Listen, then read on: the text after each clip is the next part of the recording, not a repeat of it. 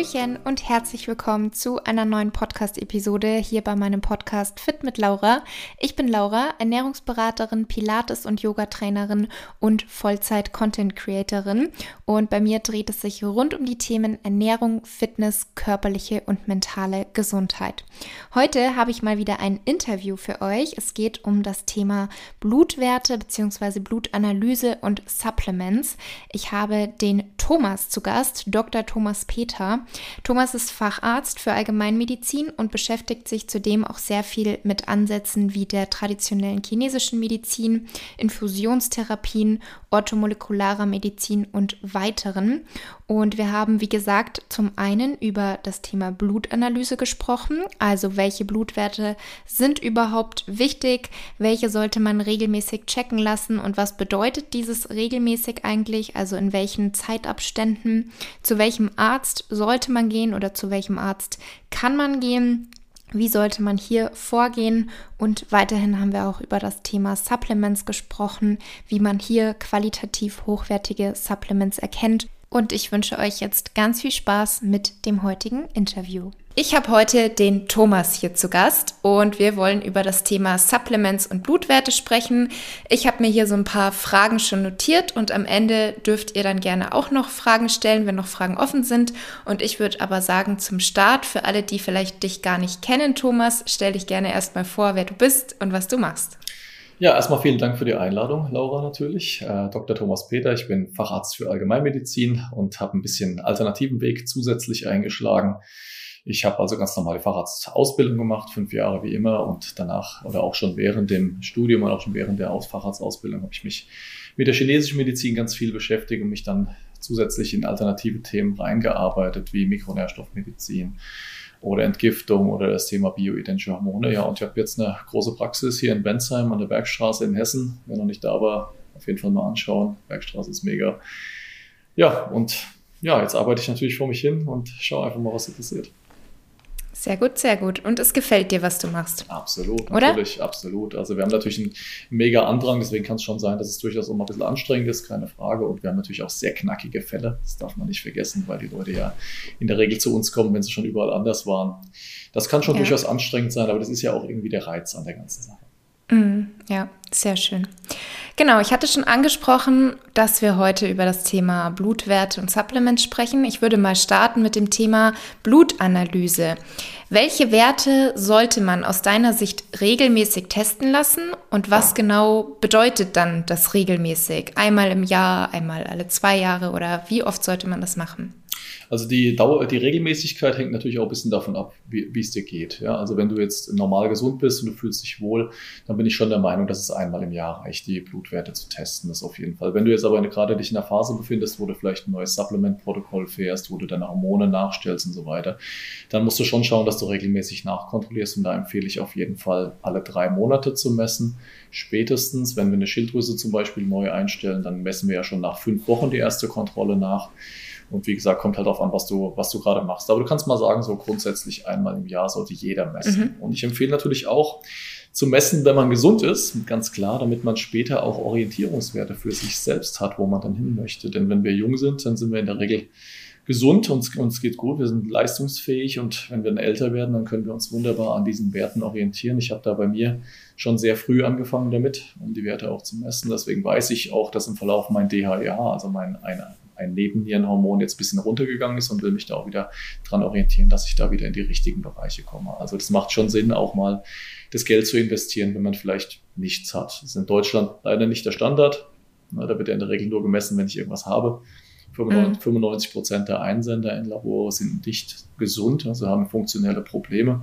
Deswegen ja auch aus meiner Sicht der Schwachsinn, die dann zum Normbereich mit hinzuzuzählen. Da gehe ich eben natürlich nicht mit und definiere ja auch eigene Zielbereiche. Wenn du fragst, was für Laborwerte wir abnehmen sollen, ich habe so ein Standardprofil für mich auf die Beine gestellt. Es sind 26 Werte, die jeder mal abnehmen lassen sollte. Da kommen aber eventuell auch noch andere Werte mit dazu. Je nachdem, ob ich auch schulmedizinisch mich halt checken lassen möchte, dann wären so Sachen wie Leberwerte, Nierenwerte, Cholesterin ähm, und äh, Blutbild natürlich auch noch mit dabei und auch noch wichtig. Allerdings ist es so, dass du aus diesen Werten wirklich nur Krankheiten erkennen kannst. Also du kannst funktionelle Störungen sehr schlecht sehen aus meiner Sicht. Ja, deswegen empfehle ich, da nicht den Fokus drauf zu haben. Es macht Sinn, absolut, dass man mal drauf, drauf schaut, aber nicht, nicht mit dem Fokus. Ja, wenn du Werte abnehmen lassen mhm. möchtest, Standardprofil, das besteht im Wesentlichen aus den Schilddrüsenwerten. Sehr wichtig. Schilddrüsenwerte. Ich sage immer aus TSH, freies T3 und freies T4, da kannst du den ganzen Menschen sehen. Davon bin ich überzeugt, weil du hast so viele verschiedene Konstellationen, die dir da ganz hohe Aussagekraft geben. Dann Eisenspeicher, Ferritin. Vielleicht kannst du zum Thema Schilddrüse noch kurz ein bisschen mehr eingehen für alle, die sich eigentlich so gar nicht damit mal befasst haben und gar nicht wissen, was die Schilddrüse für uns eigentlich leistet und wofür wir die haben. Ja, kein Problem. Also Schilddrüse ist unser Aktivitätsorgan.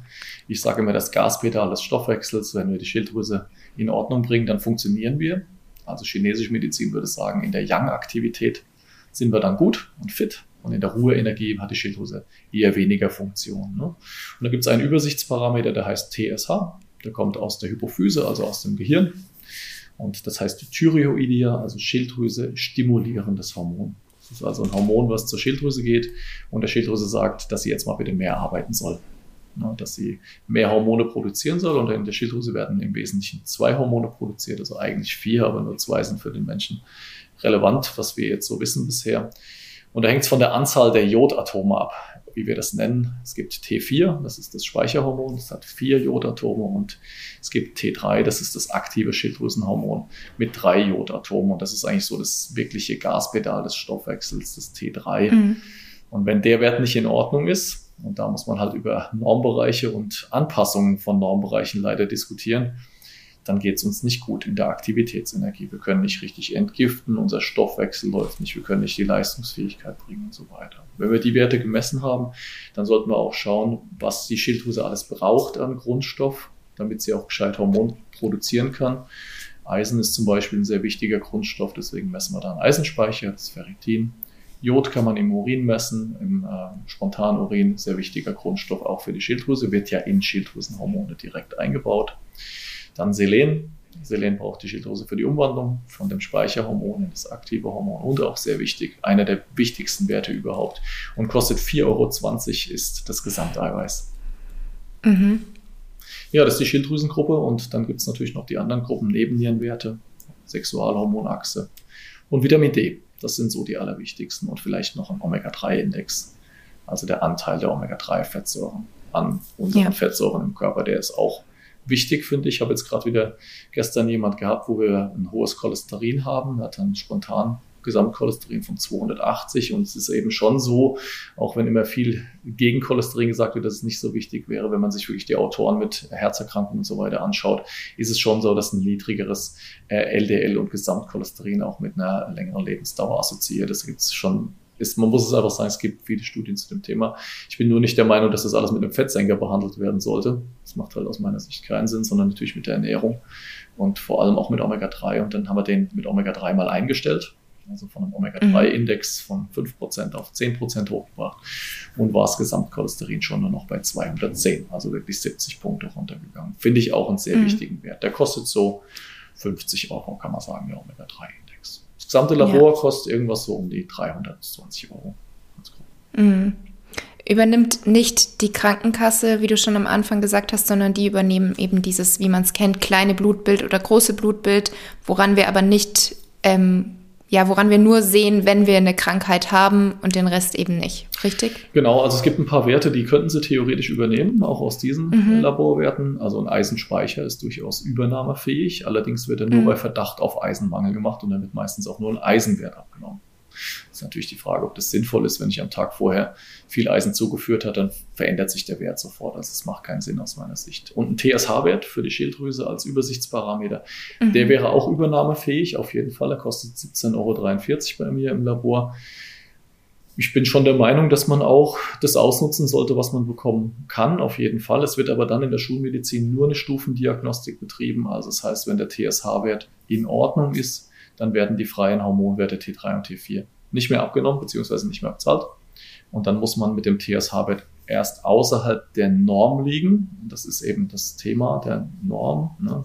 Ich habe ja hier auf Instagram einen eigenen Hashtag geprägt, ja, der heißt nicht mein Normbereich. Ja. Mal gucken, was du alles so findest darunter. Und äh, ja, dann wird es bezahlt werden, wenn es außerhalb der Norm wäre.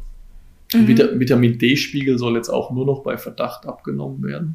Also das ist mhm. auch heftig, muss ich ganz klar sagen.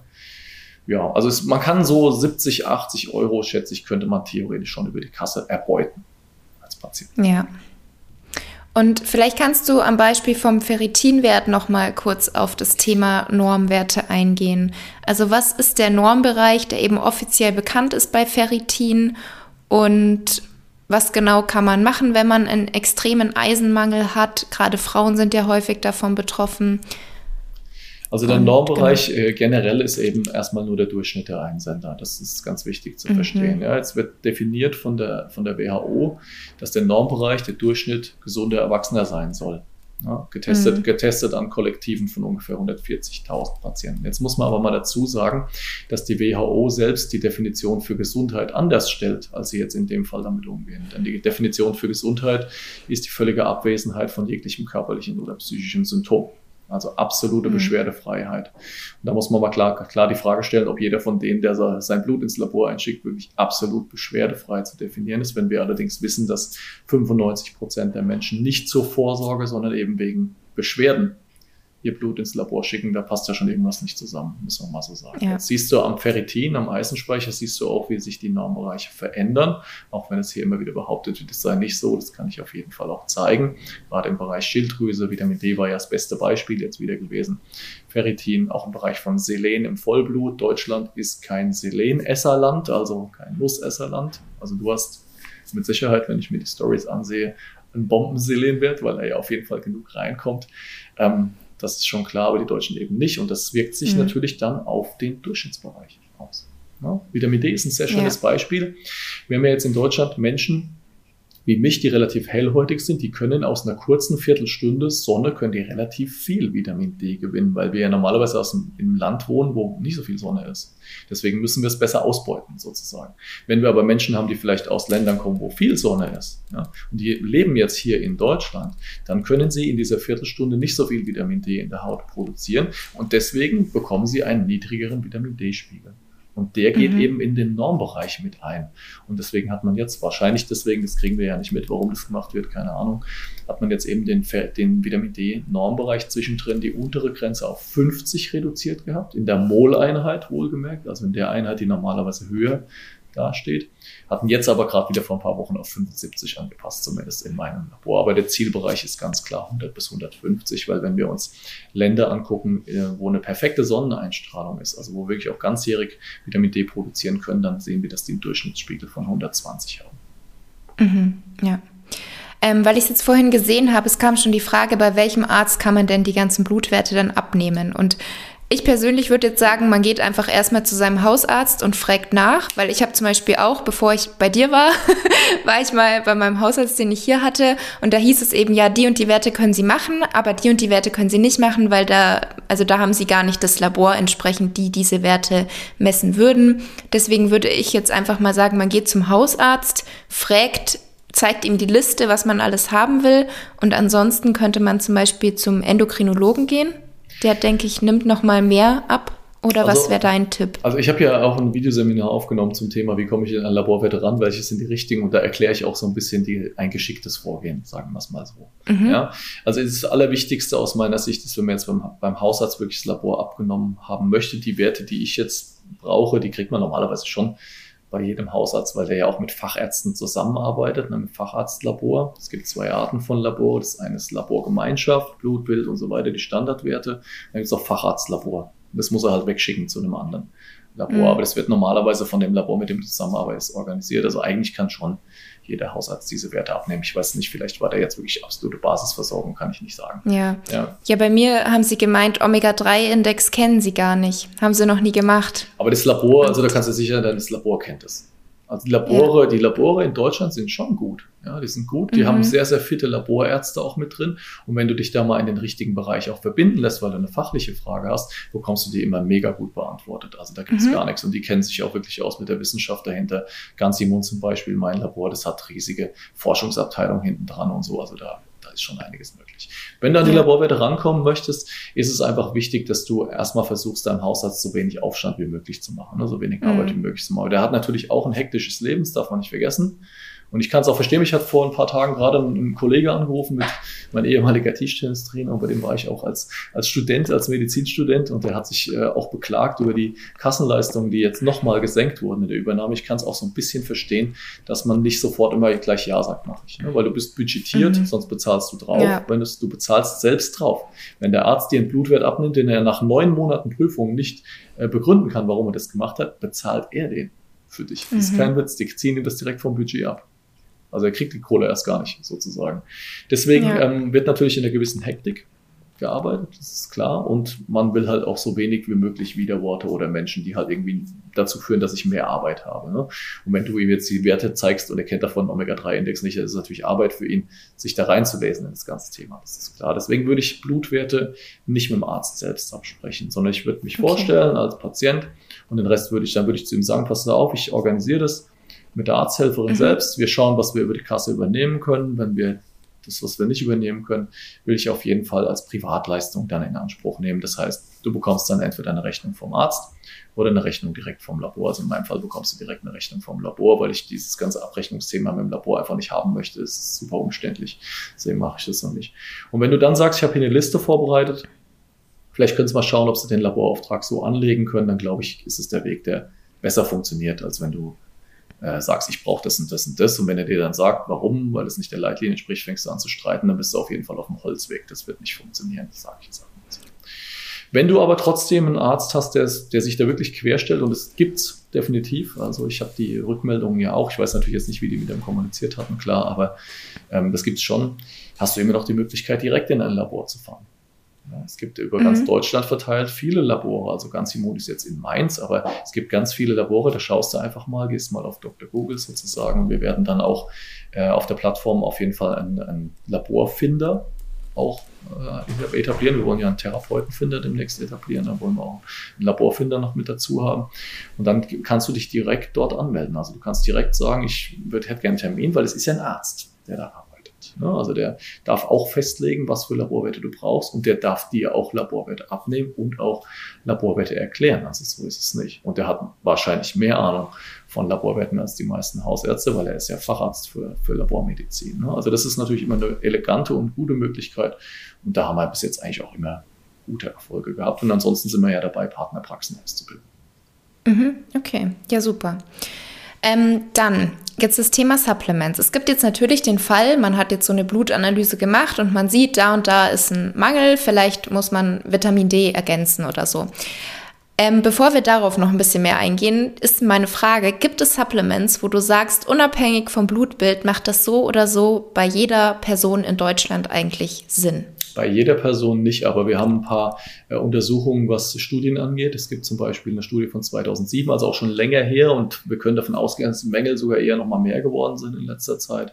Das ist die sogenannte nationale Verzehrstudie 2. Ja, also da ist eine, eine retroperspektive äh, Studie, das heißt, man schaut zurück, wie haben Leute sich verhalten und haben sie denn die Empfehlungen in der Ernährung auch wirklich alle eingehalten und ja auch so in den Körper reingebracht. Daran auch, dabei orientiert man sich immer nur an den Vorgaben der Deutschen Gesellschaft für Ernährung. Das ist mhm. die Standardvorgabe. Ob man jetzt mit diesen Empfehlungen immer mitgeht, nochmal ein anderes Thema. Also ich sehe das schon als ein bisschen wenig in vielen Bereichen an. Gerade im Bereich von Magnesium als Beispiel empfiehlt die Deutsche Gesellschaft für Ernährung 300 Milligramm Magnesium, elementares Magnesium über die Ernährung und Nahrungsergänzung zuzuführen ist aus meiner Sicht viel zu wenig. Ja. Wenn Sie 1000 Milligramm Kalzium empfehlen, müssten Sie ja normalerweise mindestens 500 Milligramm Magnesium empfehlen, machen Sie aber nicht. Und diese Studie, die untersucht jetzt sozusagen, wie viel Prozent der Menschen in welchem Alter und so weiter haben das denn wirklich für welches Mineral geschafft oder nicht geschafft. Ne? Und da siehst du schon, wenn wir jetzt mal das Thema Magnesium einfach mal ansprechen, weil das mein absolut wichtigstes Supplement ist, was ich empfehlen würde zu nehmen, Magnesium, mhm. ja, weil Magnesium ist einfach für 300 bis 600 Stoffwechselprozesse wichtig. Nebenwirkungsrate ist sozusagen gleich null. Du kannst es überdosieren, aber da musst du richtig überdosieren, nämlich über 2600 Milligramm elementares Magnesium. Das sind mal sechs noch gerechnet, also 100 Milligramm ist ja in einer Kapsel, 113, 120 ist maximal in einer Kapsel drin. Da müsstest du ja am Tag äh, über 26 Kapseln nehmen. Also das wirst du jetzt wahrscheinlich, wirst wahrscheinlich nicht machen. Das ist sehr, sehr sicher. Und wenn wir da mal schauen, ob die Deutschen denn überhaupt schaffen, diese 300 Milligramm Magnesium in der Ernährung, mhm. in der Ernährung zuzuführen, dann sehen wir, dass ein Drittel aller Deutschen 2007 das schon nicht geschafft haben. Und bei jungen Frauen im Alter oder jungen Mädchen im Alter von 14 bis 18 Jahren, da sehen wir, dass es sogar 56 Prozent sind, die da ein Defizit haben. Und diese 300 Milligramm nicht schaffen. Die amerikanischen Empfehlungen sind 420 Milligramm elementares Magnesium. Die Amis sind ja sowieso was Nahrungsergänzung angeht, bisschen kulanter. Die haben höhere Dosierungen erlaubt in den Kapseln. Du darfst mehr Supplements gleichzeitig kombinieren und so weiter. Es gibt auch keine so strengen Prüfungen wie in Deutschland. Prüfungen sind gut für Nahrungsergänzung, finde ich, aber halt ständig weiter zu limitieren, macht halt nicht wirklich hm. Sinn. Also Magnesium würde ich sagen, ist da, was die Studienlage angeht und auch was die Erfahrung angeht, ganz klar. Favorite, mhm. Nummer eins. Dann schauen wir auf Vitamin D natürlich, gerade im Winter. Hier wird jetzt empfohlen, nicht mehr zu testen. Da gehe ich natürlich überhaupt nicht mit, mit dieser Empfehlung. Vitamin D bin ich aber schon der Meinung, dass man es messen sollte, auf jeden Fall. Man kann in den, in den Verzehrempfehlungen, die auf den Dosen draufstehen, ist es ungefährlich, davon gehe ich aus. Aber Vitamin D kann man auch überdosieren, also so ist es nicht. Deswegen mhm. sollte man messen. Es gibt aber schon sehr, sehr schöne Selbsttests, die man dafür bestellen kann. Die werden einfach auf den Finger gepiekst. Dann hast du den Wert, gehst ins Internet, Vitamin D-Rechner googeln und dann entsprechend ausrechnen, wie viel du brauchst. Vitamin D in Kombination mit Vitamin K2 zuführen, das ist sehr wichtig. Und das ist auch, ist man sich jetzt auch von der Wissenschaft inzwischen einig und hat jetzt auch die ersten Präparate in der Apotheke tatsächlich, die mit Vitamin D und K2 kombiniert sind. Also auch da geht es voran. Na, die allgemeine Wissenschaft hängt bei Mikronährstoffen nur so fünf Jahre hinterher, kann man sagen, weil die ja erstmal die Daten auch alle offiziell anerkennen lassen müssen. Ja, das mhm. ist das Thema dabei. Und dann ist ja immer die Frage, wer sponsert die Studien? Da ist ja niemand da dafür. Ja. Profitiert ja niemand davon, wenn jemand Magnesiummangel hat. Also wenn jemand Magnesium nimmt, vom Mangel profitieren sie wahrscheinlich schon. Vitamin D und K2 finde ich neben Magnesium wichtig. Ist bei Vitamin D auch die Magnesiumeinnahme wichtig, dass ja. man es besser aufnimmt? Ja, also nicht, dass du es besser aufnimmst. Es hat wenig mit der Aufnahme von Vitamin D dazu zu tun. Mhm. Es gibt ein paar Daten, die sagen, du nimmst es auch ein bisschen besser auf dann. Aber Vitamin D erhöht ja im Wesentlichen auch den Kalziumspiegel im Blut. Ne? Das mhm. ist ja die wesentliche Funktion. Und da brauchst du ja dann den entsprechenden Gegenspieler. Das ist einfach wichtig, weil du sonst, sonst mobilisiert der Körper neben dem Kalzium auch das Magnesium aus den Körperbeständen. Und da ist das Problem, dass wir nur einen Magnesiumbestand von ungefähr 20 Gramm im ganzen Körper haben. Also von 20.000 Milligramm. Ist sehr wenig. Kalziumbestand zum Beispiel im Körper ist ein Kilogramm, nämlich die Knochen. Der Körper holt sich das dann aus den Depots raus, das Magnesium, ne, um da einen Gegenspieler auch zu haben. Das ist das große Problem. Und dann verarme ich zum Beispiel im Muskel an Magnesium und kriege dann entsprechend Krämpfe. Und deswegen gibt es halt auch viele, die sagen, ich vertrage Vitamin D nicht weil sie, mhm. kann, weil sie kann Magnesium zusätzlich supplementieren. Deswegen empfehle ich ja hier ganz klar auch Kombi-Supplements, in denen es dann auch schon so entsprechend enthalten ist. Also Magnesium, Vitamin D, würde ich sagen, mal absolute Basics. Aminos, ne, ganz mhm. klar. Also der Deutsche kommt da nicht auf sein Eiweiß. Man muss allerdings sagen, die, die Zufuhrempfehlung der Deutschen Gesellschaft für Ernährung im Bereich Eiweiß ist halt wirklich auch brutal niedrig. Also ja, ja da sind wir bei, ein, bei die sagen 0,8 Gramm pro Kilogramm Körpergewicht. Ja und äh, bei Sportlern 1,0 Gramm und bei Schwangeren und Stillenden plus 15 Prozent und bei Hochleistungssportlern nochmal plus 15 Prozent. Also sie empfehlen ja niemandem über die 1,2 Gramm pro Kilogramm Körpergewicht zu gehen. Mhm. Also da ist wirklich die Frage, ist es sinnvoll? Man muss allerdings dazu sagen, Deutsche Gesellschaft für Ernährung sagt ja auch wirklich nur, wann sind die Leute wirklich aufgesättigt. Ja, also die sagen ja nicht ja. für Wachstumsphasen, für Entzündungszustände, für Krankheiten und so weiter. Da ist es ja nicht mit abgedeckt. Ja, dass man ja auch Krankheiten, wenn ich eine Entzündung im Körper habe, ich habe jetzt irgendwie keine Ahnung, immer wieder Nasennebenhöhlenentzündung, Beispiel, dann geht ja immer wieder was an, an, an Eiweiß verloren. Die ganzen Zellen, die da kaputt gehen, die verschlingen ja alle Eiweiß ohne Ende. Mhm. Für solche Zustände muss ich natürlich schauen, dass ich dann die Aminos noch zusätzlich zuführe, weil es sonst einfach ist einfach zu wenig dann, ganz klar. Meine Zufuhrempfehlung im Bereich Eiweiß ist 1,3 bis 1,87 Gramm pro Kilogramm Körpergewicht. Ich habe die Daten mal so ein bisschen analysiert, was die Obergrenze angeht und komme da zu dem Schluss auf 1,87 dann zu gehen, weil, die, weil das eine schöne Studie ist, die Menno Henselmann analysiert hat. Den finde ich eh gut. Und ähm, da geht's, wird mit Elite-Bodybuildern trainiert, fünfmal härtestes Training mhm. in der mhm. Woche und da ist ab 1,87 Gramm pro Kilogramm Körpergewicht einfach kein Muskelzuwachs mehr zu verzeichnen. Kann natürlich sein, dass mehr Eiweiß in anderen Bereichen dich noch weiterbringt, das weiß ich jetzt nicht, aber in der Studie war da Ende. Ja, und ich sag mal, wenn Elite-Bodybuilder trainieren, dann reicht es für die meisten normalen Menschen auch aus, das Training, würde ich jetzt einfach mal behaupten. Das ist so die Obergrenze, aber die meisten Menschen kommen eben nicht auf diese 1,3 als mhm. Untergrenze. Und da muss man tracken. Da muss man wirklich die Ernährung dann für sich auch selbst untersuchen, gerade wenn man sich eher pflanzlich ernährt. Ist es natürlich schwieriger, auf sein Eiweiß zu kommen, gar keine Frage. Und auch wenn man immer sagt, pflanzlicher ist gesund, vollwertig pflanzlich, bin ich auch von überzeugt, aber trotzdem kann man, ist es echt schwierig, seine Eiweiß zuzuführen in der vollwertig pflanzlichen Ernährung. Da gibt es nichts. Da musst du wirklich sehr, sehr konsequent sein in der Linsenbohnengruppe. Ohne das wird es ganz, ganz schwierig werden. Und da ist immer die Frage, schaffst du das jeden Tag? Da geht es ja um jeden Tag bei der Nummer. Deswegen macht es hier absolut Sinn, für mich dann mhm. die essentiellen Aminosäuren noch zuzuführen. Das sind die drei Supplements, wo ich sage, und Omega-3 vielleicht halt noch, aber Omega-3 hängt vom Ernährungsverhalten auch sehr, sehr stark ab. Ich zum Beispiel habe einen sehr, sehr guten Omega-3-Index schon komplett ohne mhm. Zufuhr und ich habe jetzt nach, ich habe drei Monate extra mal für mich, ich habe so letztens eine Story gehabt, ganz normal. Jetzt macht das auch nochmal ein Story-Highlight, habe ich jetzt nicht mehr drin. Ähm, habe ich extra mal drei Monate die ein paar Supplements mal weggelassen, um zu wissen, mhm. wie meine Basalspiegel einfach auch sind. Also meine Spiegel ohne Einnahmen. Da habe ich schon ganz guten Vitamin D-Spiegel mit, mit 78 ohne Einnahmen. Im Winter ist gut. Ja, und mhm. bei Omega-3 habe ich auch schon fast 8 Prozent. Und Omega-3-Index, sage ich mal so, 8 bis 12 Prozent. Ist gut. Aber ich esse halt auch Fisch, ganz bewusst. Ja, und achte da auch drauf und dann komme ich da auch ganz gut hin. Aber wer das okay. nicht macht, der sollte schon Omega-3 auch noch supplementieren. Mhm. Und wie oft isst du dann Fisch? Ich versuche zweimal die Woche einzuhalten. Ne? Okay. Ne? Und es gibt bei uns in, mhm. äh, bei uns gibt Bensheim einen, einen schönen Markt. Und da hole ich mir freitags immer Sardellen, weil Sardellen haben den geringsten Schwermetall, mhm. den geringsten Schwermetallgehalt. Ne? Weil kleine mhm. Fische können weniger Schwermetalle speichern. Und dann hole ich mir so ein mhm. ganzes Schälchen, weil Omega-3 ist auch was, was du durchaus auch über eine einmal bis zweimal wöchentliche Zufuhr über die Ernährung einen sehr guten Index schon produzieren kannst.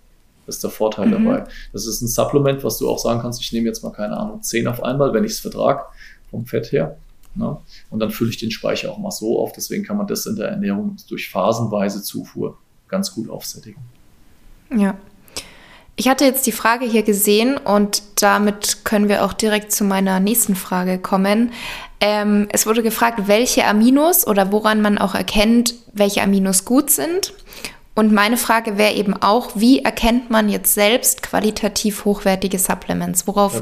sollte man da als Verbraucher achten? Weil ich viele denke, gehen ja echt in den Drogeriemarkt und kaufen sich da halt dann diese Brausetabletten und so weiter, weil die schmecken gut. Aber weiß ich jetzt nicht. Wenn es fun funktioniert, auch okay. Ich bin jetzt nicht äh, derjenige, der sagt, du darfst was nicht, auf keinen Fall. Aber man sollte halt schon darauf achten, dass man sich natürlich, ich meine, es macht keinen Sinn, dir ein Supplement zuzuführen, in dem du dann tausend Zusatzstoffe drin hast, die dich dann wieder mhm. Mikronährstoffe kosten im Abbau. Ja? ja? Deswegen ist hier Qualität schon wichtig. Eine gute Firma erkennst du in der Regel daran, gibt es, dass es so ein paar Features gibt, die einfach eingehalten werden, sein sollten. Erstens mal, es sollte jemand erreichbar sein. Und es sollte eine ordentliche Homepage sein. Es sollte idealerweise eine Firma aus Deutschland sein, weil Made in Germany ist bei Nahrungsergänzung wirklich auch nochmal ein Qualitätssiegel aus meiner Sicht, ja, weil wir ja in Deutschland über den Verbraucherschutz allerhärteste Kontrollen da haben, was das angeht. Also die, du kannst es herstellen, und es kann auch sein, dass du ein Leben lang nie geprüft wirst als Firma. Es kann aber auch sein, dass der Verbraucherschutz alle drei Wochen bei dir steht. Also die kündigen sich natürlich nicht an und die nehmen dann einfach mal die Dosen mit. Die kommen einfach rein und nehmen die Dosen mit und dann wird im Labor analysiert und du hast nur ganz, ganz geringe Abweichungsmöglichkeiten. Also du darfst bei einem Supplement maximal glaube, 15 bis 20 Prozent unter dem sein, was du draufschreibst und auch nur maximal 20 Prozent über das, was du draufschreibst. Du darfst keinerlei andere Stoffe drin haben, du darfst keine Zusatzstoffe drin haben, die du nicht deklarierst. Du musst sonst alles deklarieren, was Zusatzstoffe angeht. Also es ist schon hart, mhm. ist schon hart von der Prüfung, deswegen bin ich der Meinung, dass eine, ein Firmensitz in Deutschland schon gut ist. Ist auf jeden Fall ein Qualitätssiegel. Mhm. Wenn du jemanden erreichen kannst, wenn du Rückfragen stellen kannst, wenn deine E-Mails mhm. auch mal beantwortet werden, das finde ich ganz wichtig. Und dann kommt es natürlich auf die, auf die Art des Supplements an. Einerseits auf die Qualität. Bei Zusatzstoffen gibt es nur eine Option, keine. Mhm. Ganz klar. Also die ganzen Trennmittel, Magnesiumstearat und so weiter, das, da äh, halte ich gar nichts von, weil die alle auf unseren Körper wirken. Titandioxid zum Beispiel ist ja jetzt in Nahrungsmitteln in der EU verboten worden, endlich.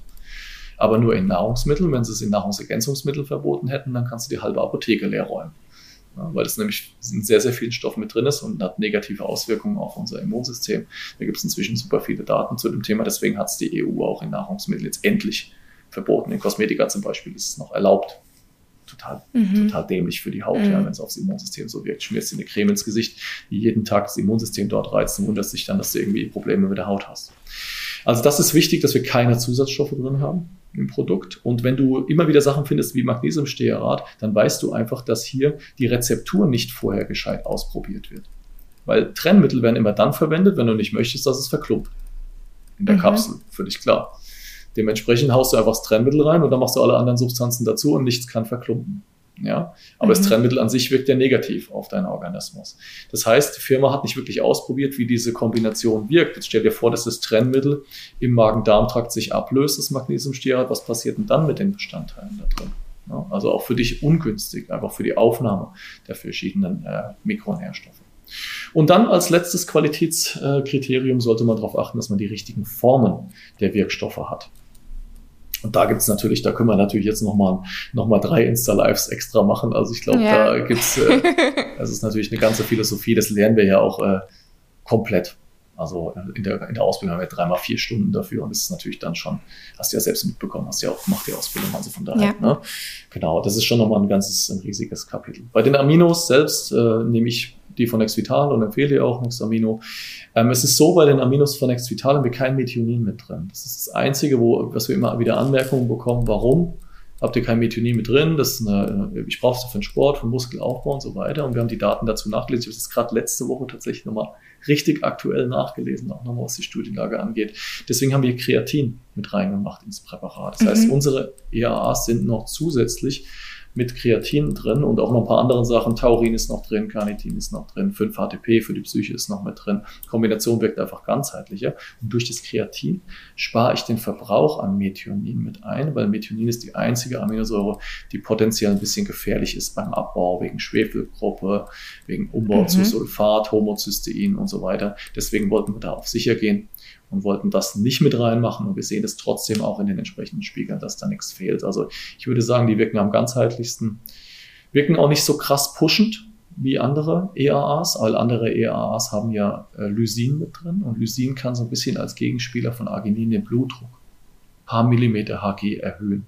Das finden viele cool, weil es halt so ein Effekt ist von hey, Wärmegefühl, mehr Energie und so weiter. Aber es ist natürlich auch potenziell gefährlich. Deswegen haben wir die, das Lysin kombiniert mit dem Arginin, damit der Blutdruck dann nicht mit hochgeht. Das heißt, die machen einfach fit, aber die pushen nicht so extrem. Deswegen mm, ja. bin ich großer Fan von dem. Und vielleicht noch beim Thema Formen, bei Magnesium gibt es ja auch ganz, ganz viele unterschiedliche Formen welche ist für was gut und welche sollte man vielleicht eher vermeiden? Weil man hört ja auch oft Oxid, das ist ja so das günstigste, aber wenn man da zu viel nimmt, dann kann das eben zu Durchfall führen. Nicht nur beim Oxid, das kann dir auch beim Magnesiumcitrat passieren, ganz klar. Ne? Mhm. Also Magnesiumcitrat zum Beispiel ist eine Form, die auch relativ häufig verwendet wird, weil dem Ganzen nachgesagt wird, dass es basisch wirkt auf den Körper. Haben wir aber ein paar Probleme. Erstens im Darm kann es reizen, wenn ich schon relativ wenige nehme. Das ist ein Thema dabei. Zweitens, äh, Magnesiumcitrat ist nicht säurestabil. Also im Magen-Darm-Trakt kann es relativ flott auch zerfallen. Das kann ein Problem sein, was die Aufnahme angeht.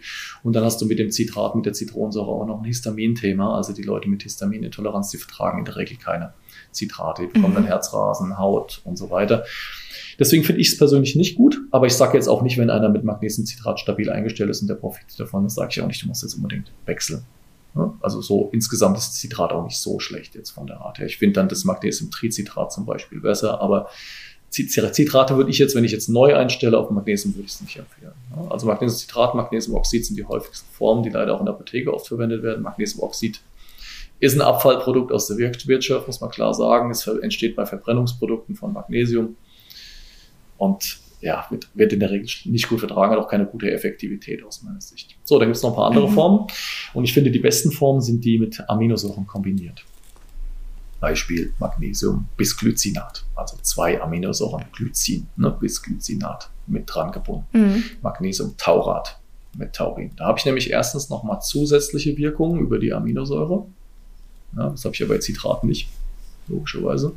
Und zweitens sind sie wesentlich stabiler von den Verbindungen. Und wenn sie stabil sind, dann werden sie auch im Darm gut aufgenommen in der Regel. Magnesium wird nur dann nicht aufgenommen, wenn sich es vom Träger löst und sich dann irgendeinen anderen Bindungspartner sucht und dann zu langkettig ist, dann wird es nicht aufgenommen. Magnesium-Bisglycinat ist gut für Ruheenergie. Das ist wahrscheinlich die beste Form fürs Schlaf, für den Schlaf. Magnesium-Taurat, Taurin, Herz, Nieren, Leber, äh, Gehirn. Und dann gibt es noch eine dritte Form, das Magnesium-Malat, weil das gut ist für die Energieproduktion in unseren Zellen, für die Mitochondrien. Das ähm, bringt einfach nochmal so einen richtigen Energiekick und die setze ich in Kombination eben ein im nächsten Magnesium. Die drei. Mhm. Okay. Gibt auch noch andere Magnesiumformen, Magnesiumtreonat zum Beispiel. Das kennen jetzt die meisten nicht. Magnesiumtreonat hat schöne Studienlage bei Demenz. Es scheint eine sehr gute Aufnahme ins Gehirn zu haben allgemein, aber ist teuer.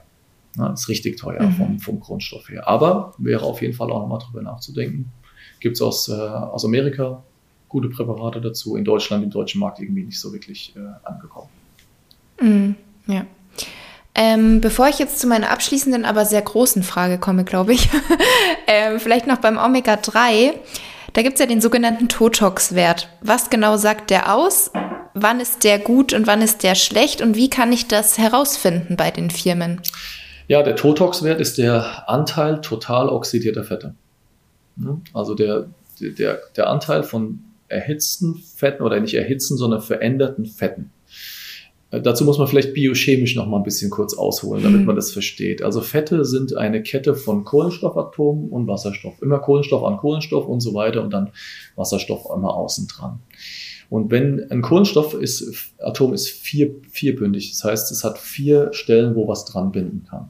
Das scheint, kennt ja jeder dieses nervige Periodensystem der Elemente, du weißt, was ich meine, ja. Das, ja. Ist, das, das ist das, was der Typ angeblich im Schlaf erfunden haben soll, der Mendeleev, mhm. ja. So, und da gibt's ja diese Spalten, kennst du? Ja, und Kohlenstoff steht da praktisch in der Spalte, die alle vierbündig sind. Das heißt, wir können vier Stück außen dran machen. Das sind in der Regel vier Wasser, äh, drei Wasserstoffatome und dann das nächste Kohlenstoffatom. Das wäre ein komplett gesättigtes Fett. Das heißt immer Kohlenstoff an Kohlenstoff und so weiter. Und immer drei Wasserstoffatome. Jetzt gibt es aber auch Fette, die sind ungesättigt, wie zum Beispiel Omega-3-Fette. Die haben dann so eine Doppelbindung zwischen den Kohlenstoffatomen. Und an dieser Doppelbindung sind sie empfindlich. Und sie wechseln dann die räumliche Struktur ne, von einer Cis-Form in eine Transform und deswegen nennen wir die auch Transfette. Ich hoffe, ich habe das so, so, erklärt, dass man das hier äh, halbwegs verstehen kann. Ja? Und Transfette, Transfette sind sozusagen oxidierte Fette. Das ist praktisch vom Ausdruck her das Gleiche. Und jetzt ist es so, wenn du ein Olivenöl kaufst und du stellst es in den Schrank beispielsweise oder ein Leinöl, das ist das beste Beispiel dabei, und du stellst es in den Schrank, dann fängt mhm. dieser Prozess auch schon an bei ungesättigten Fetten. Der ist nicht nur durch Erhitzung, der findet auch bei Raumtemperatur schon statt. Wenn du also ein Olivenöl kaufst, hast du schon beim Kaufen oxidierte Fette drin. Beim Olivenöl allerdings sehr wenig. Da hast du nur einen Totox-Wert von 0,6. Also nur 0,6 Prozent. Das kann man eigentlich nicht mit Prozent sagen. Das wird ein bisschen anders errechnet. Der, Totox-Wert ist auf jeden Fall sehr, sehr gering. Das ist ein super Wert. Wenn du aber eine Leinölflasche jetzt kaufst, eine große, machst sie auf und lässt sie einen Monat im Schrank stehen und schickst dann mal ein, dann hast du vielleicht schon einen Totox-Wert, der weit über 10 liegt als Beispiel. Und Transfette und oxidierte Fette sind für uns wahrscheinlich so ziemlich die ungesündeste Stoffgruppe, die es überhaupt gibt. Ja, es gibt schöne Studien, 5 Gramm mehr Transfette täglich, also eine Portion Pommes Beispiel, ne, erhitztes Öl, 25 Prozent mehr Herz-Kreislauf-Risiko. Also das ist schon sehr, sehr ordentlich. Die wirken entzündungsfördernd, die verschlechtern, Cholesterinstoffwechsel, massiv Leberbelastung, Herz-Kreislauf, klar, Atherosklerose, Herzinfarkte und so weiter. Also da äh, können wir, sind wir uns sicher, dass die ungünstig sind für uns. Jetzt möchtest du ja, wenn du ein Omega-3-Präparat nimmst, diesen Anteil so gering wie möglich haben. Ja? Und das ist immer das Problem. Viele Firmen geben den gar nicht raus, den Wert. Hm. Weil es ist in Deutschland, das halte ich gut fest, es ist in Deutschland kein Qualitätssiegel für Omega-3-Präparate. Du kannst einen Totox-Wert, das gibt es auch bei Firmen, aber ich sage jetzt nicht, welche Firmen mit dabei sind, das machen wir nicht. Ähm, es gibt auch bei Firmen, dass der Totox-Wert nicht mehr messbar hoch ist. Das kommt durchaus vor. Okay. Ja? Du kannst mhm. davon ausgehen, dass bei flüssigen Ölen der Totox-Wert zwar in der Flasche manchmal noch niedrig ist, ja, aber wenn du sie aufschraubst, beginnt ja der Prozess. Deswegen mhm. bin ich erstmal kein Fan von flüssigen Omega-3-Präparaten, sondern auf jeden Fall von Kapseln. Ja, weil da ist es ja erstmal zu und dicht. Wenn ihr, mhm. wenn ihr flüssige Omega-3-Präparate holt, in den Kühlschrank stellen auf jeden Fall. Ganz wichtig, dass der Prozess verlangsamt wird. Ja, und da gibt's halt äh, ja entsprechende Firmen, die das rausgeben oder welche, die das eben nicht rausgeben und dann sagen, sie hätten den, der wäre veraltet, der Wert, den könnte man nicht mehr messen. Und die können den nicht messen, weil die Zusätze reinmachen, die verhindern sollen, dass das Öl oxidiert. Ja?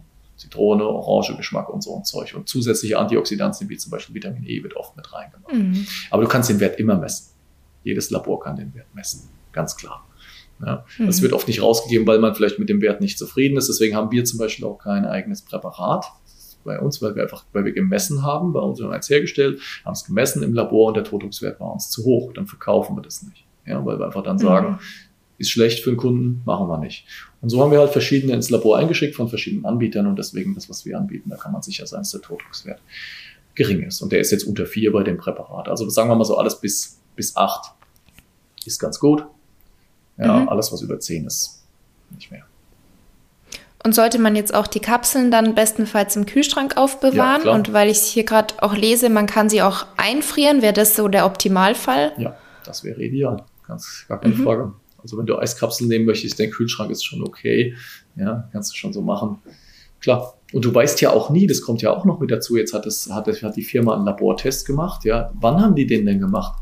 Die, das Mindesthaltbarkeitsdatum mhm. ist zwei Jahre von dem Präparat. Es kann ja sein, dass sie dir erst nach einem Jahr und zehn Monaten das Präparat zuschicken weil es ja noch haltbar ja. ist. Deswegen immer so ein bisschen aufs MHD, aufs Mindesthaltbarkeitsdatum schielen. Das muss draufstehen. Ja. Und dann vielleicht auch mal zum Beispiel immer sagen, können Sie vielleicht mal eins raussuchen, wo das MHD noch ein bisschen länger hin ist. Kann man auch durchaus mhm. mal anfragen. Ja. Okay. Dann kommen wir jetzt zu meiner Frage, was muss man beachten bei der Einnahme von Supplements? Und zwar die Kombination sollte man gewisse ähm, Nährstoffe nicht miteinander kombinieren, sondern einen zeitlichen Abstand lassen. Gibt es auch bestimmte Nährstoffe, die man besser morgens, besser abends, besser tagsüber nimmt oder zum Essen oder nüchtern? Vielleicht können wir da noch kurz drüber sprechen. Können wir gerne machen. Prinzipiell ist es halt so, es ist Nahrungsergänzung, es sollte nicht dein Leben bestimmen.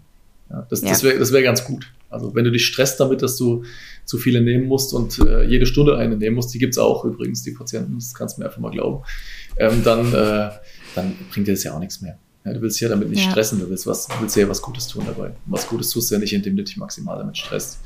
Deswegen habe ich mir schon angewöhnt, die Supplements nahezu alle zur Mahlzeit zu nehmen, weil ich einfach der mhm. Meinung bin, das sind Nährstoffe und äh, Nährstoffe gehören in die Mahlzeit. Jetzt sagen viele, es wird, werden verschiedene Sachen nicht aufgenommen und deswegen darf ich nicht zur Mahlzeit nehmen. Das ist nicht korrekt aus meiner Sicht. Ich habe das auch gemessen. Ne? Das ist ja das Schöne, ich sehe das ja, wenn ich es mache mit den Patienten, weil ich messe die Blutspiegel danach.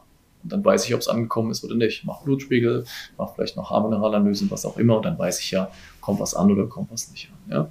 Das ist ja immer das Ding dabei. Also von daher ähm, mache ich es mir relativ einfach und sage, die allermeisten Supplements gebe ich zur Mahlzeit. Und da ist natürlich ideal, wenn wir es auf die drei Mahlzeiten verteilen.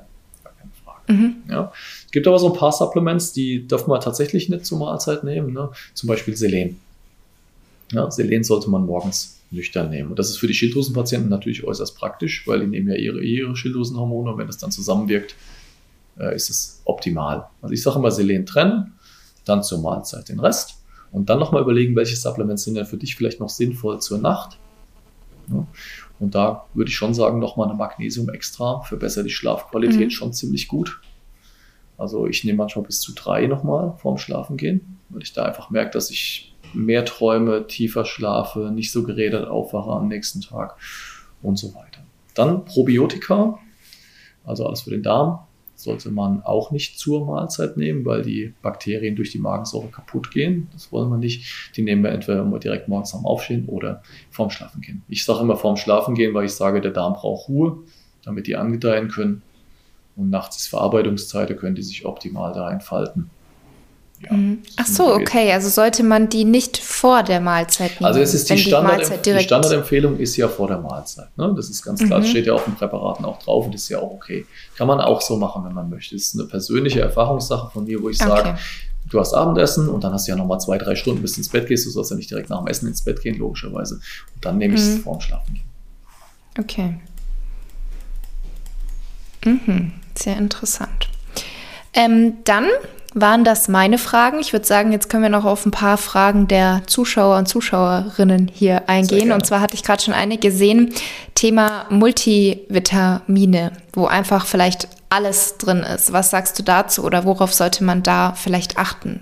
Multivitamine prinzipiell an sich sind ja keine schlechte Sache, ne? muss man klar sagen. Ich meine, unsere Nahrung ist auch ein Multivitamin. Das, was wir essen, ist ein Multivitamin. Du wirst niemals ein isoliertes Einzelvitamin in Nahrungsmitteln finden. Deswegen war ja die Idee, ein Multivitamin zu bauen von vielen Firmen gar nicht doof. Das ist ja erstmal prinzipiell in Ordnung. Ich sage auch, bevor du es nicht hinkriegst, deine Supplements zu nehmen, weil es dich irgendwie überlastet etc., nimm, nimm ein Multivitamin. Aber es gibt halt auch ein paar Nachteile von Multis. Erstens, wenn ich eine Nebenwirkung habe, habe ich keine Ahnung wovon. Ich habe es genommen und ich kann nur das Multi nicht mehr nehmen, was anderes bleibt mir nicht übrig wenn ich was nicht vertrage. Hm. Zweitens, die Dosierungen hm. sind fest. Ich kann die Dosierung nicht individuell anpassen, weil ich ja nicht weiß, wie viel ich von was jetzt wo brauche. Ja. Drittens, es gibt wenig gescheite Multis. Das ist das große Problem dabei. Es gibt aus, also aus meiner Sicht jetzt wenig gescheite Multis, oder der Grund, warum wir keins haben. Und ähm, äh, wenn du, wenn du mal schaust, viele haben aus meiner Sicht zu viel Zink mit drin, viele sind, haben Kupfer mit dabei, finde ich nicht gut, viele haben Calcium mit dabei und bei einem Multi müssen fast immer Trennmittel verwendet werden, weil es sonst verklumpt. Hast du also wieder Zusatzstoffe. Mhm. Findest eigentlich so gut wie kein Multipräparat am Markt, also ich kenne zumindest erstmal keins, was nicht zumindest Magnesiumstearat oder irgendein anderes Trennmittel mit drin hat. Ne? Also Multi mhm. ist ganz klar zu sehen. Wer sich wirklich perfekt um sich kümmern möchte, der sagt, ich, ich supplementiere einzeln und ich weiß, was ich supplementiere und ich kriege das auch hin. Wer aber sagt, ey, irgendwie, ich nehme es zwei Wochen und dann weiß ich, habe ich keinen Bock mehr, der sollte definitiv ein Multi zuführen aus meiner Sicht. Ja, ein Multi braucht nicht jeder, wenn die Ernährung perfekt ist, brauchst du es nicht. Aber schau dir die nationale Verzehrstudie mal an und guck mal, das waren ja jetzt nur zwei Beispiele gewesen mit dem Eiweiß und mit dem Magnesium wenn du da die anderen Daten dazu ansiehst, irgendwo hast du ein Defizit und da macht ein Multi dann schon Sinn. Mhm. Ja, und du hast jetzt gesagt, wenn Kupfer drin ist und Kalzium drin ist, davon bist du kein Fan. Nein. Warum genau? Also wir analysieren ja bei uns nach der Literatur von Andy Cutler, von dem Menschen, der sich mit Schwermetallentgiftung, Quecksilber und so weiter beschäftigt hat. Und deswegen gehen wir auch nach dem seine, nach dem seinen Theorien. Und ich mhm. sehe das, ich sehe das immer wieder, dass die Leute zu viel Kalzium zuführen. Schau dir mal die Länder an, die die niedrigste äh, Osteoporose, also Knochenschwundrate haben auf der Welt. Ne? Klar sind das Länder, in denen sich Menschen mehr bewegen und mehr draußen sind, das ist klar, aber trotzdem sind es auch die Länder, die gleichzeitig die geringste Kalziumzufuhr haben. Und wenn wir uns den ihr Ernährungsprofil mal anschauen, Okinawa-Beispiel, Okinawa-Einwohner zum Beispiel haben äh, ungefähr 700 Milligramm Kalzium pro Tag und fast 700 Milligramm Magnesium. Also sie haben fast ein Verhältnis von 1 zu 1. Und wir kriegen jetzt vorgeschrieben, mit dem besten Verhältnis von 2 zu 1 im Wasser, was wir gar nicht gescheit aufnehmen können, nochmal ganz anderes Thema, aber da wird ein Verhältnis von 2 zu 1 empfohlen und die Empfehlung der Deutschen Gesellschaft für Ernährung bei Calcium richtet sich, muss man leider sagen, auch nach dem, was die Deutschen zuführen. Ja. Mhm. Da wird zu viel Milchprodukte empfohlen, aus meiner Sicht. Und dann hast du viel Kalzium. Kalzium vermindert dir die Eisenaufnahme. Kalzium macht dir oxidativen Stress. Kalzium ist der Trigger für Immundysregulation und so weiter. Also von daher bin ich deswegen kein Fan davon. Ich sage, du kannst Kalzium ganz normal über die Ernährung, die 600 Milligramm kriegst du locker über das gedeckt, was du isst, auch wenn du keine Milchprodukte Produkte isst, aus meiner Sicht. Und deswegen bin ich halt kein Fan, wenn es in Multis nochmal zusätzlich mit dran ist. Bei Kupfer genau mhm. das Gleiche. Bin ich der Meinung, dass wenn ich das messe, freies Kupfer im Serum, viele ein Defizit haben. Und äh, Andy Cutler sagt auch, mehr als 0,5 Milligramm sollte man nicht zuführen und das kann man wirklich über die Ernährung auch decken. Bei Kupfer sage ich ganz mhm. klar, wenn man es wissen will, schon eher tendenziell erstmal Haarmineralanalyse ist zwar wissenschaftlich nicht anerkannte Diagnosemethode, aber sieht man aus meiner Sicht immer ganz gut daran und dann weiß man schon, wo steht man dann? Und dann kann man da nochmal neu entscheiden. Aber bei Kupfer ist die Datenlage auch schwierig, sage ich dir ganz ehrlich, weil Kupfer ist ein Thema, keiner weiß es ganz genau. Das ist einfach so. Mhm. Deswegen bin ich ein Fan davon, Kupfer über die Nahrung dann auch zu sättigen. Das kriegst du natürlich über die Linsenbodengruppe eigentlich ganz gut rein. Ja. Okay, weil ich es gerade auch noch gesehen habe, gibt es denn zu diesem Thema Nährstoffversorgung oder auch Supplements, gibt es da irgendwie Bücher, wo du sagst, da hast ja, du Empfehlungen? Ja, hunderttausende von Büchern. Na dann. Also, wenn's, wenn's jetzt wirklich um, also von mir gibt es kein Buch, aber wenn es jetzt wirklich um, um Bücher geht, dass ihr wirklich wissen wollt, was macht Magnesium, was macht Zink, dann sind die Bücher vom Kröber natürlich die allerbesten. Ne? Wie, wie heißt er? Kröber, Uwe Kröber. Ne? Also, mhm. wie, wie die Steigerung von grob. Ich kenne ihn nicht, aber mhm. ich hoffe nicht, dass er das ist. Ähm, und dann gibt es noch den, den Böhm. Und die machen auch mhm. oft Bücher zusammen, haben auch Bücher zu Mikronährstoffinfusionen gemacht. Und da kann man sich zumindest mal so die ganze Theorie anlesen. Aber das sind ja auch Sachen, die kannst du dir wunderbar auch bei Wikipedia nachlesen, wenn du jetzt wirklich mhm. wissen willst, was Magnesium in unserem Körper macht, etc. Wir sind gerade dabei, alles zu filmen zu dem Thema, als Videoseminare dann auch anzubieten. Und ähm, ja, schaut gerne auf meinen Kanal, da findet ihr ganz viel oder schaut auch auf den Kanal von Next Vital. Da findet ja. ihr mega viel zu Mikronährstoffen gespeichert, auf jeden Fall. Also wir haben ja schon ganz, ganz viele Lives dazu gemacht zu dem Thema. Ja. Und ja, da ist ja schon die, die ist ja schon die Essenz rausgezogen. Es ist schon ein bisschen nervig, so ein Buch vom, vom Gröber zu lesen. Ne? Die, sind, die sind informativ, mhm. aber ich sag mal für den Laien jetzt, so für den, der gerade anfängt, ja. hört eher auf. Und du? Und du willst kein Buch schreiben? Oder hast keine Zeit für, würde ich mal eher Ich will mal irgendwann ein Buch schreiben, aber nicht über, nicht über Medizin. Okay. Über, mhm. Ich will mal eins schreiben über Energie und Psychosomatik und sowas. Ah, okay. Aber du weißt ja selber, wie das ist. Interessant. Ja, weiß ich. Aber du kriegst es bestimmt irgendwann hin. Ähm, ja, also an sich hätte ich noch so viele Fragen, dass man tatsächlich noch wahrscheinlich drei weitere Lives machen kann. Aber ich würde vielleicht noch einmal kurz, was wir zu Beginn angesprochen hatten, das Thema Schilddrüse, ähm, dass wir da noch mal ganz kurz drüber sprechen, weil so wie ich das jetzt hier in den Fragen sehe, betrifft das ja doch immer einige. Was man da machen kann, welche Werte muss man hier noch mal genau betrachten und wie kann man vielleicht auch ohne eine Hormonersatztherapie da erstmal seine Werte verbessern? Der Schilddrüsenkurs ist in der Mache tatsächlich. Ne? Also da bin ich dran im Moment, weil das merke ich halt, was da für ein krasser Bedarf ja. einfach ist. Das ist unglaublich. Also ich schätze mal, wenn du nach den Zielbereichen gehst, 30 bis 50 Prozent der Frauen. Also das sind einfach so meine Einschätzungen. Ne? Ja, also Grundregel Nummer eins, messen, messen, messen. Mhm. Ja, ich habe äh, ich kann dir, kann dir gerne nochmal schicken, kannst du dir auch gerne nochmal selbst angucken, wenn du magst. Ich habe ja schon einen Laborwerte-Basis-Workshop aufgenommen. Da findet man die Werte, die wir jetzt heute besprochen haben, alle nochmal in der Übersicht, welche brauche ich, Zielbereiche und so weiter, haben wir da alles mit drin. Und die messen wir auf jeden Fall erstmal. Und bei der Schilddrüse sind das in dem TSH-freies T3, freies T4, dann Ferritin als Eisenspeicher, Selen, Vollblut, Gesamteiweiß ähm, und Jod im Urin, wenn man möchte. Ansonsten Jod einfach Basis supplementieren. Genau, dann hat man diese Werte und dann versucht man immer erst, auch wenn man den TSH von 5 oder 6 hat, egal, versucht man immer erst die Grundstoffe aufzusättigen. Ja, wir versuchen mhm. immer erstmal unserem Organ die Möglichkeit zu geben, dass es selbst mehr produziert. Das ist mal klar. Das heißt, wir versuchen, die entsprechenden Grundstoffe in die Zielbereiche zu bekommen. Welche die Zielbereiche sind, lernt man alles in dem Seminar. Kennst du ja auch, hast du ja mitgemacht. Logisch. Ähm, wenn du das gemacht hast und du siehst die auch in den Zielbereichen, dann solltest du nochmal Schilddrüsenwerte messen. Ja, weil du dann mhm. sagen kannst, brauche ich ein Schilddrüsenhormon oder brauche ich es nicht. Ja, du würdest ja auch nicht in der Fabrik sagen, wir machen ja, wir kaufen ein Produkt an, wenn du die Möglichkeit hast, das Produkt selbst herzustellen. Und das ist bei der Schilddrüse ganz genauso. Dementsprechend gebe ich erstmal die ganzen Grundstoffe und dann schaue ich, wie hoch ist die Produktivität. Wenn die Produktivität mhm. dann nicht mehr zu steigern ist, gibt noch ein paar Therapieverfahren, Mikrostrom, Laser, was auch immer, was man machen kann. Aber die meisten haben einfach zu kleine Schilddrüsen. Da nochmal vielen Dank an die Pille. Ja, das, ist der Klass, das ist der Klassiker. Ähm, habe ich geschallt, habe ich auch kontrolliert bei Patienten, also eins bis zwei Milliliter pro Jahr. Mhm. Abnahme ist meine Erfahrung, was ich so sehe.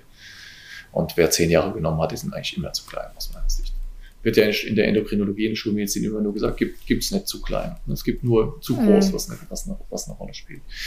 Ja, und wenn du das gemacht hast, dann überlegst du halt, möchte ich ein Schilddrüsenhormon anfangen oder nicht. Die Entscheidung ist natürlich nicht immer ganz so einfach, das ist vollkommen klar. Wir können mal sagen, wenn man jung ist und die Schilddrüse nicht ganz so klein ist, alles so im Bereich zwischen 8 und 12 Milliliter, ne, Frauen 12 bis 18, normalerweise, ich nehme an, dass hier vorwiegend Frauen zugucken, deswegen sage ich das mal so, dann ähm, kann es schon sein, dass es wieder los wirst später, Schilddrüsenhormon. Mhm. Und je früher du anfängst, umso höher ist die Wahrscheinlichkeit, dass du es wieder los wirst. Es gibt ein paar Daten, die sagen, wenn dein TSH-Wert langfristig über 2,5 ist, ist die Wahrscheinlichkeit höher, dass du lebenslang ein Schilddrüsenhormon nehmen musst. Deswegen sollte man da frühzeitig agieren und sich mit Grundstoffen ausstatten. Genau. Und dann triffst du eine Entscheidung und dann, wenn es nicht anders geht, dann nimmst du halt ein Schilddrüsenhormon. Da geht es dir auf jeden Fall dann besser wenn du die Probleme vorher hattest und stellst es dann eben richtig ein. Das kommt dann alles im Schilddrüsenkurs. Wie splitte ich, wie stelle ich ein, was mache ich für Kontrollen, wann brauche ich T3 und so. Mhm. Ja, spannend. Sehr cool. Da komme ich doch dann auch vorbei. okay. Okay, dann Thomas, vielen, vielen Dank für deine Zeit. Es hat mir sehr, sehr gut gefallen und ich sehe auch hier in den Kommentaren, dass es auch allen, die dabei waren, sehr gut gefallen hat. Und ja, ich speichere das auch ab, weil die Frage zwischendurch ganz oft kam. Ähm, genau, wünsche dir noch einen schönen Abend und bedanke mich. Ja, vielen Dank für die Einladung. Wünsche ich dir auch einen schönen Abend. Ist gut. Bis dann. Ciao. Ciao.